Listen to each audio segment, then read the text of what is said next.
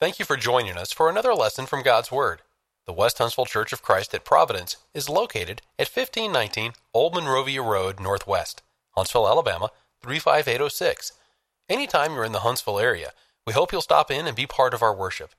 Sunday morning worship is at 9 o'clock, with Bible class immediately following. Sunday evening worship is at 5.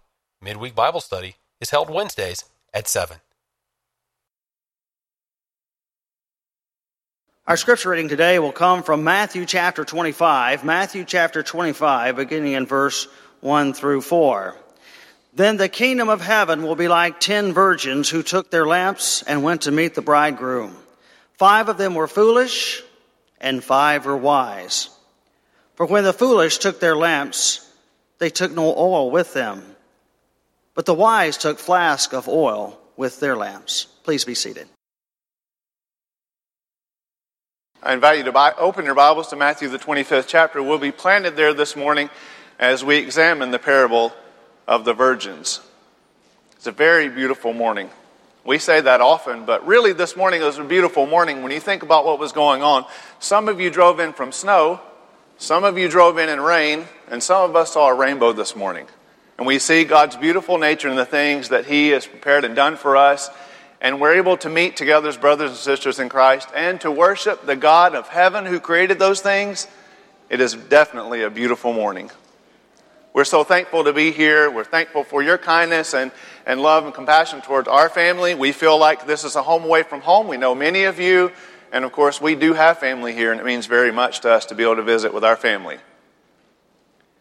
There are several times in the ministry of Jesus where his disciples asked him questions. And boy, am I thankful that they asked him questions. Maybe it was about a parable, the parable of the sower. And they asked him, What do you mean by these things? And so he would explain it to them. But sometimes they ask him, Lord, who will be the greatest in the kingdom of heaven? Can we be there right by your side? And we learn many good lessons from that. One time he was asked a question Why do you speak to them in parables? In Matthew, the 13th chapter, beginning of verse 10 and following, Jesus says, in essence, he says this I speak because hearing, those who want to hear will be able to hear and understand. And those who don't want to hear, those things will be hidden from them. Then he quotes from the book of Isaiah.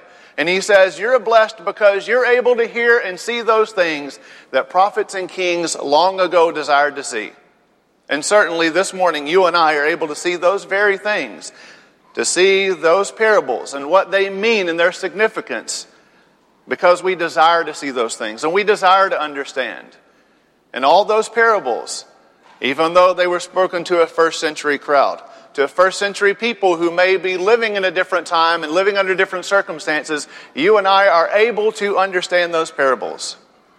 I will tell you, in India, parables become more alive because I feel many times that they're living exactly the way that they lived in the first century. And so you have a greater appreciation when you see it outside of your culture and your setting.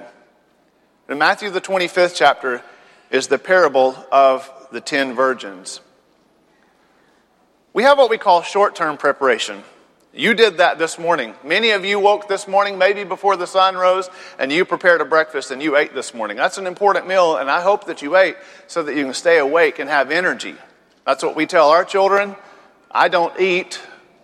But we tell our children you need to eat, have energy so you can stay awake during worship and you can stay awake when you go to Bible class. So this morning you probably prepared food. You might have eaten something. Hopefully you changed clothes. I don't see anyone in their PJs this morning. But you, as part of your preparation this morning, you changed clothes before you came. You probably had something set out the night before your preparations were so important. You already had those clothes picked out. You didn't have to worry this morning about preparing them. I hope this morning that you brushed your teeth. I brushed my teeth. I made sure our children brushed their teeth. I hope you brushed your teeth this morning as part of your preparation. What about grabbing your Bibles? I hope that you brought your Bible. We come before our Lord God and worship Him. We need to have our Bibles, don't we? Maybe it's in the form of a tablet or a phone. It's still the Word of God. But this morning you grabbed your Bible as part of your preparation because it's important to you to have that when you come to assemble with the saints and worship God. You found the keys. Maybe it was a mad rush. What happened to the keys? Where did they go? We've got to get in the car. We've got to go. You grabbed the family. Hopefully, you left no one at home this morning in part of your preparation. You didn't accidentally leave a family member at home. You buckled up. It's part of your preparation. It's just a habit. You do it. You get in the car, you buckle up. You make sure the children are buckled up because you're not going to pull out of the driveway until everyone has their seatbelt on. That's part of your preparation. And then you drove here. That's a given. Short term preparation. And we do these things quite often, especially for those of us who have school children and are taking their children to school, or you have a normal routine. You're getting up in the morning, getting prepared for work. Some of you work at home and you don't change out of your PJs. And hopefully, you brush your teeth before you go online and video chat with those you work with. We do these things short term preparation. And then we have what we might call long term preparation. Most of us who are adults probably went to school for 13 years, some 14 if you went to pre K. It's a lot of preparation. That's a lot of time being educated so that you may continue on through your adult life as a productive individual. You don't have to go to college, but some people do. Some go for two years, maybe a trade school, and they go to some type of training. They want to further their education, or they need a certificate so that they can work in the job that they want. Some of us have gone on to a four year school, we want a bachelor's in order to be able to teach, in order to be able to work at a certain place. Then we want to earn a bachelor's. And so we go to school for that. So that's 13 plus 4 is 17 years of school for a career. Some of you love school so much that you went for even more school. When I finished preaching school, I said, I don't think I will ever do any more school ever again. I was thankful for my time of preaching school, but I said, that's enough. I don't think I can do any more school. But some of you love school so much that you went for the national average is two to four years for a doctorate. Some of you did that, and then you said, Well, I think I'll get another one. So you went again. So you spent a lot of time in long term preparation. Why do we call it long term? Because you educated yourself for your career. And if you really think about that math, and someone is 13 years and then four more years for their bachelor at 17, plus maybe a four more years, that's 21 years of school. So that means they're 26 years old. And they're going to work to what? 66, 70? People can retire at different times. But we spend a lot of time in educating ourselves for our careers. And we prepare ourselves for retirement. But those preparations, they're not the most important preparations. The short term and long term preparations we talked about are incomparable. There's no way they stack up to the eternal preparations that we're making sometimes in helping our children from the time they can walk and go to Bible class, and the preparations that you're making every day, even if you're in your retirement age. That short term and long term preparations mean nothing in comparison to the eternal preparations that you and I must make. Point number one from Matthew, the 25th chapter. I told you we would plant there, we'll stay there, and we're going to draw our points. We'll have six of them. The first is this preparing for heaven begins now. Not in the future, I'll get to it. It begins now. Read with me in the 25th chapter. Then the kingdom of heaven shall be like unto ten virgins who took their lamps and went out to meet the bridegroom. Five of them were wise, five were foolish. And those who were foolish took their lamps and took no oil with them, but the wise took oil in their vessels with their lamps. It begins now. They had to prepare ahead of time. Some didn't, and some did. But preparation begins now.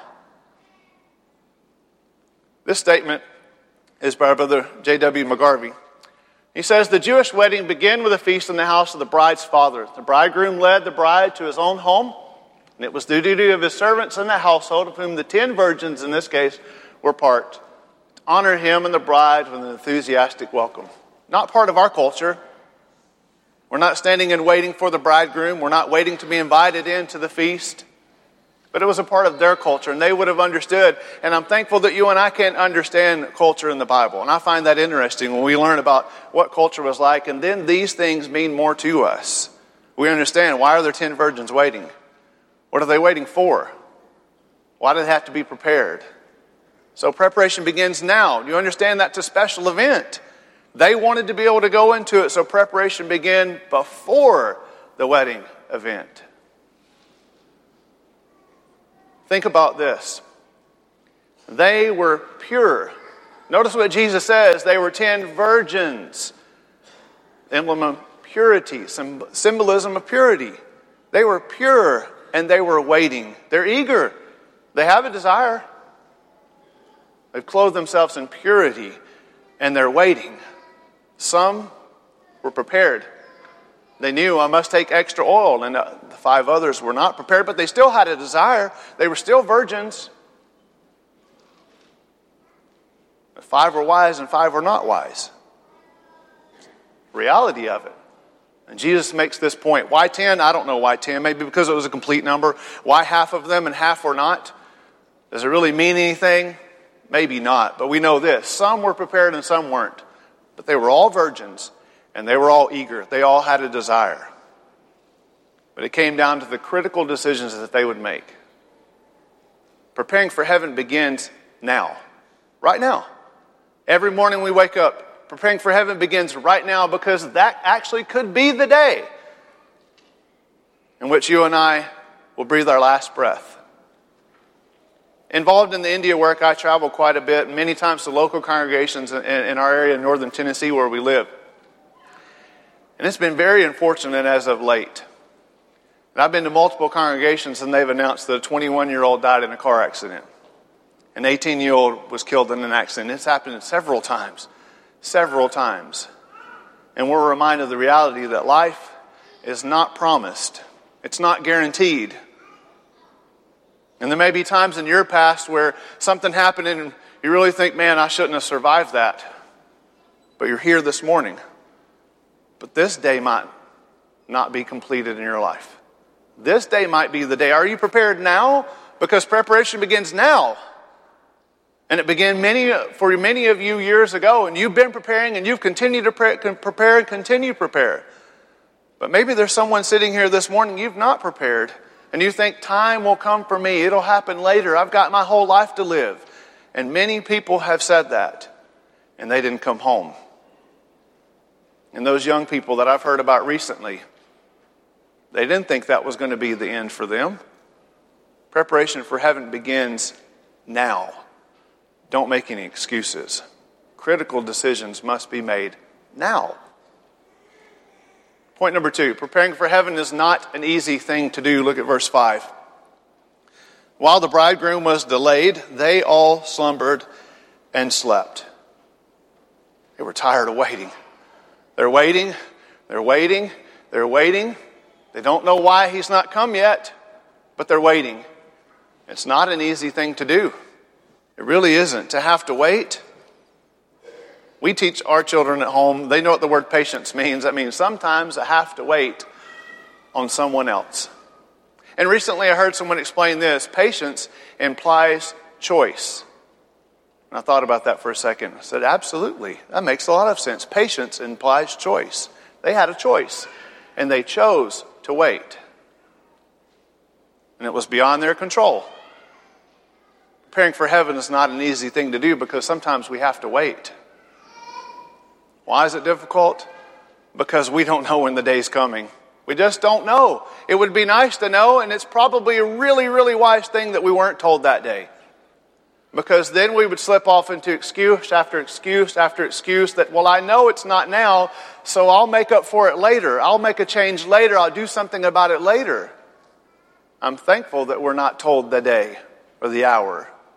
Oh, many people have predicted it, and how foolish those predictions were because they've been wrong. But really, every day we wake up, we're thinking this is the day. We are predicting that, aren't we? Today's the day. That's the way we should live. Behold, today is the day of salvation. Not tomorrow, not next week, not in a few years. That's the, really the way we think. We woke up this morning. Today is the day I will die or our Lord will come back in the air and we'll meet him there. That's the way we should think. And so, in essence, we do predict the day. But in reality, we don't know. We don't know the exact day that he's coming back. That's why it's difficult for some people to prepare for heaven because they don't know the day. In Matthew 24 and verse 42, Jesus said this once, he said it several times in that context. He says, Watch therefore, for you do not know the hour in which the Lord is coming.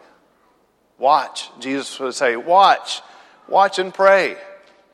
Because you don't know. You don't know. And so every day really is the day of salvation. The day that we wake up, we begin our day, and we think it's going to be like every other day. That's the day. That's the way we should think. But it's not easy to prepare. 1 Thessalonians 5. Remember the church at Thessalonica? They were a good group of Christians, but they had some concerns. They had some worries. And so Paul writes and says some things in chapter 4 about the coming of the Lord. In chapter 5, he writes some encouraging words to him. He says, For you yourselves know perfectly the day of the Lord so comes as a thief in the night. Sounds familiar? Jesus used it before. Paul's writing and saying the same thing again. For when they say peace and safety, then sudden destruction comes upon them as labor pains upon a pregnant woman, and they shall not escape. But you, brethren, are not in darkness, so that this day should overtake you as a thief. Christian, it shouldn't be a shock. Yes, it's going to be difficult because we don't know the day and we have to be prepared every day. But it's not a shock, it's not a surprise. We're not going to be caught off guard because as Christians, we're prepared every day. And when we wake that day, this is the day in which we will die or the Lord will come back. And so, yes, it's difficult, but it's not impossible. And these words of encouragement are offered. Some of them thought that their loved ones weren't going to be able to make it to heaven. He says, Don't be concerned about those who are asleep. In chapter 4, he says, When the Lord comes with a shout, with the voice of the archangel, the dead in Christ shall rise first, and, the, and the, we which are alive and remain shall meet the Lord in the air, and so be with him forever. And then he says, Wherefore comfort one another with these words. You and I should be comforted. We're all being prepared together. We're all doing the same thing. We're all serving the same God. We're all attempting to be faithful children of His. And we're preparing with a thought in mind today is the day I will die or Jesus will come back. Why is it difficult to prepare? Because being constantly prepared is a difficult thing to do. Not only is it difficult because we don't know when he's coming back, it's just a difficult thing to constantly be on your toes and be on guard. Same chapter, 1 Thessalonians 5, verses 5 and 6, it says, You are sons of light and sons of day. We are not of the night or the darkness. Christian, you're not walking in darkness. You're faithfully serving Him. Therefore, let us not sleep as others sleep, but let us watch and be sober. Wake up. Eyes up. Standing attention with the sword in front and the shield and going forth. And look to your left and look to your right, and there's Christians on either side, Christian soldiers, and we're all marching together. We're being faithful together. No, it's not easy because we don't know the exact day. No, it's not easy because constantly being prepared and being on guard is a difficult thing to do. He says, Therefore, comfort each other and edify one another just as you are doing. He's not left us alone. We must all give an account. We must all stand before Him of our own accord. But we go together. We serve together. We march together and we help each other out. I say this often. We ought to love one another enough that we can walk up to one another and say, Brother, I was confused about what you said. I'm not sure you understood that scripture right. We should be able to say things like that. Sister, I heard you say a lie the other day, and I was really concerned about that. We should be able to say those things to one another because we're trying to help one another be prepared. And it's not easy to go up to someone and say, Let's look at the Bible together because I'm concerned about your soul. Because the world around us says you're being judgmental. Don't judge, don't judge. I can be who I want to be. You be who you want to be. But if we truly love one another, we truly want to help each other out, we would not want to go to one another and say, I want to help you. Let's go to heaven together. Let's look at the scriptures. What does it say? Let's make the changes that we need to make. Comfort one another and edify one another. 1 Corinthians 15 58. Think about the church of Corinth, a church with many, many problems. And what does Paul say to them? He encouraged them. He says, Therefore, my beloved brethren, be steadfast, be immovable, always abounding in the work of the Lord, knowing that your labor, that your labor is not in vain in the Lord. Christian, what you're doing day after day, striving, struggling, enduring, it will be worth it. All those things you're doing for the Lord, though, though you don't know the day He's coming back, and it's a difficult thing every day to be prepared for heaven. All those things you're doing to glorify Him, He's not forgotten those things. He won't forget those. And it'll be worth it all in that day. Point number three preparing for heaven is not something everyone will do. Look at verses 6 through 9. And at midnight a cry was heard Behold, the bridegroom is coming. Go out to meet him. Then all those virgins arose and trimmed their lamps. And the foolish said to the wise, Give us some of your oil, for our lamps are going out. But the wise answered, saying, No, lest there should not be enough for us and you. But go rather to, your, to those who sell and buy for yourself. Preparing for heaven is not for everyone. Not everyone's going to do it. It takes two things it takes great desire, that not have eagerness or they're not virgins, but they're not in purity, awaiting for the bridegroom. They had a desire, but it's not just about desire, it's about great desire and great action. Meaning that we understand the call, we understand the responsibility, and we're willing to do that very thing. Jesus in the Sermon on the Mount, Matthew chapter 7, verses 23, 21 and following, says, Not everyone that saith unto me, Lord, Lord, shall enter the kingdom of heaven, but he that doth the will of my Father. And he says, Many will say to me in that last day, Have we not prophesied in thy name? We're not talking about unbelievers. We're talking about those who have the ability to prophesy in his name, to cast out demons, to do many wonderful works. And he'll say unto them, Depart from me, for I never knew you. Really thought about that? He's not talking about unbelievers. He's not talking about people who sort of believed in Jesus. He mentions people who prophesied, cast out demons, and did many wonderful works. No, we're not prophesying, we're not casting out any demons, but are we doing wonderful works to bring glory to God? Absolutely. Are we His children? We've been obedient to Jesus Christ by faith, baptized into Christ for the remission of our sins. What's the point Jesus is making? You can't just say, I love Jesus and sing that on Sunday morning and put a, a bunch of money in the plate and partake of the Lord's Supper and bow your head in prayer and bring your Bible. It takes complete obedience. In Luke 6 46, he says, Why do you call me Lord, Lord, and do not the things which I command you? If we're truly going to be prepared for his coming, we have to be in complete obedience to his will. We can't pick and choose. We can't do what's comfortable or convenient for us. We have to go the extra mile in preparation. We have to do all that it takes to prepare for his coming. Because five were ready. They wanted to, but they weren't fully prepared. All can be prepared. That's the wonderful thing about it.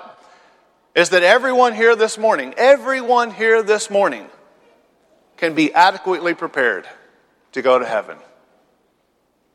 Some of you haven't prepared because you haven't begun to understand. Maybe you need to study. and We'll be glad to study with you. Many here will be willing to open up the Bible. Let's just look and see what the Bible says about preparation for heaven. Some of you have been studying and you're not a Christian yet. And Jesus makes it very clear.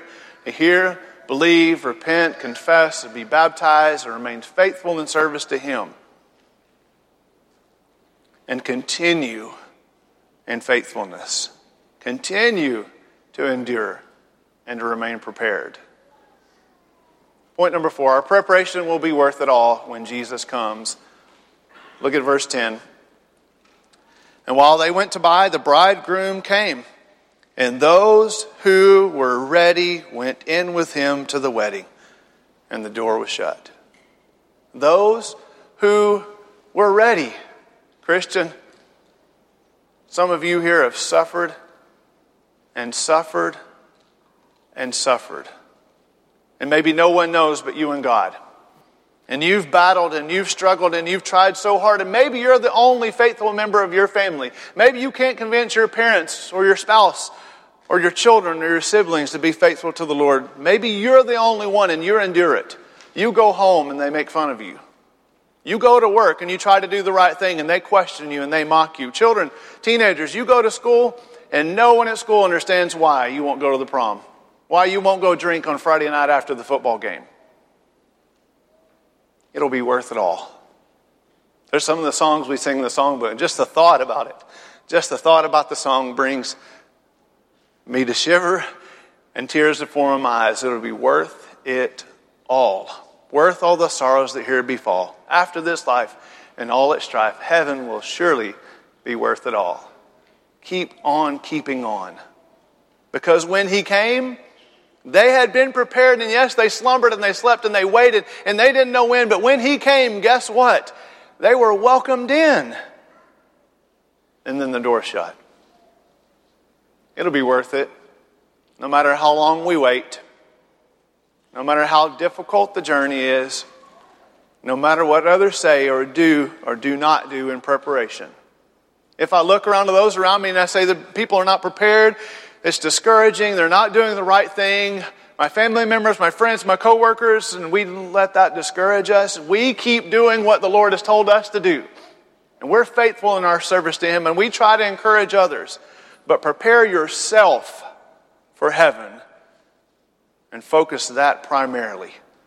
And don't let preparing others around you keep you from doing the right thing. What did those five who were wise say? We can't give you anything because if we give you some, we might not have enough also. Sometimes that's the truth of the matter.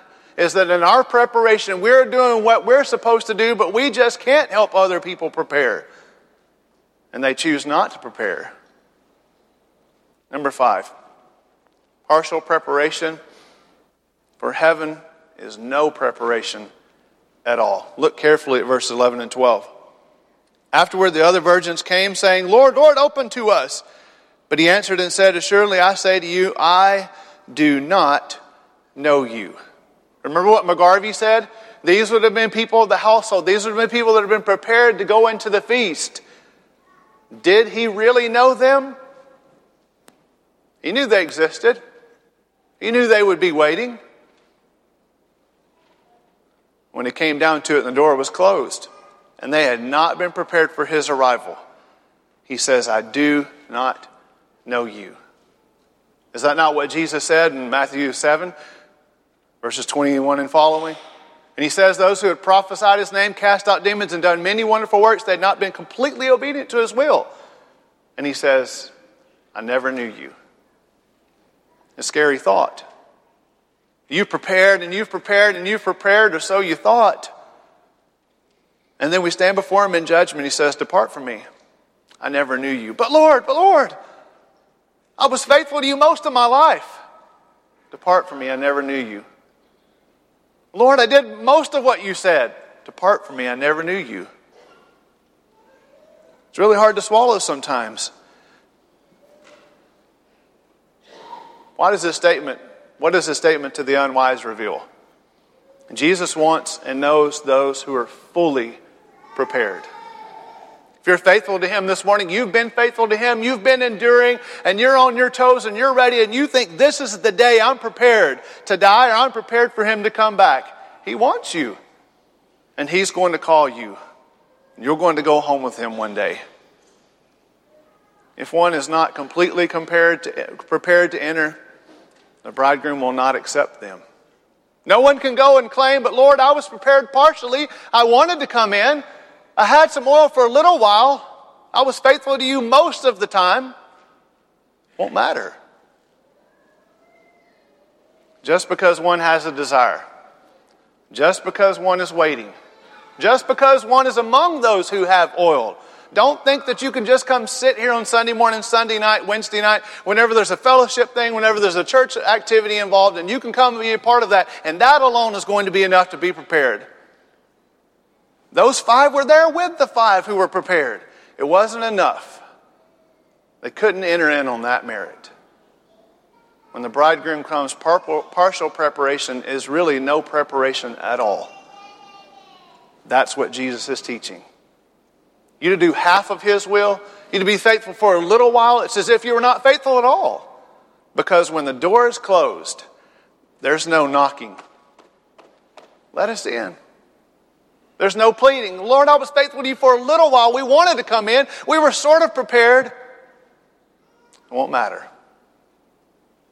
So, point number six, the last point, very, very simple, is prepare today, right now, because we don't know when He's coming back. And that's the point Jesus makes in verse 13. Watch therefore, for you know neither the day nor the hour in which the Son of Man is coming.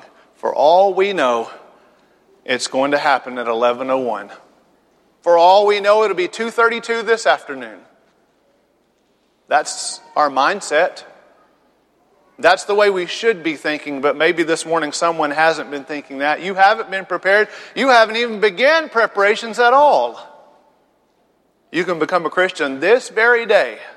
Jesus says, except you believe that I am He, you will die in your sins. John 8, 24. You've got to believe that Jesus Christ is the Son of God, but it doesn't stop there. If belief alone was it, many in the world would be saved. But Jesus says, Luke 13, 3, I tell you, nay, but except you repent, you shall all likewise perish. I have to believe in Him, I have to be willing to repent. That means I change my heart and mind. The way I lived before, whatever religion or religious beliefs I had before, I turn away from that. It's not about me or my life or what I desire anymore. It's about what does He say to do? What preparations does He say to make? I repent of my sins and I turn to Him. And then Matthew 10 32, he says, You confess me before men, I'll confess you before my Father which is in heaven. This is a very, very undervalued command. You realize that you're continuing to confess every day. You walk before your friends, coworkers, family members, and you hear them talking about the Lord, and you say, oh, I just don't think I could do it. Are you denying Christ or are you confessing Him? And Jesus, in that context, is not talking about what someone does right before they're baptized. We see that example in Acts chapter 8. Jesus is speaking about continual confession. And, Christian, maybe you're been unfaithful in confessing Jesus Christ as your Lord on a daily basis. And Jesus says in Mark 16 16, He that believeth and is baptized shall be saved, he that believeth not will be condemned. And maybe there's someone here this morning, you've done everything. Yes, I believe in Jesus Christ. Yes, I repent. Yes, I confess Him, but I don't need to be baptized. But Jesus says, He that believes and is baptized shall be saved. You want to be prepared for heaven? You have to be in Christ. And then you have to remain faithful to Him. Can we help you in some way this morning? If you're not a Christian, we encourage you to come, become a Christian. If you've been unfaithful in your preparation, right now is the time to be prepared, and you can make changes and ask for forgiveness of sins, be willing to repent and confess. We'll pray for you this very moment. Let us all prepare and go to heaven together. I encourage you to come while we stand and sing. We hope you have enjoyed this lesson from God's Word. If you would like to continue your study of New Testament Christianity, please send your name and address to World Bible School, West Huntsville Church of Christ, 1519 Old Monrovia Road Northwest, Huntsville, Alabama 35806. Or if you prefer, send your name and address by email to WBS at westhuntsville.org.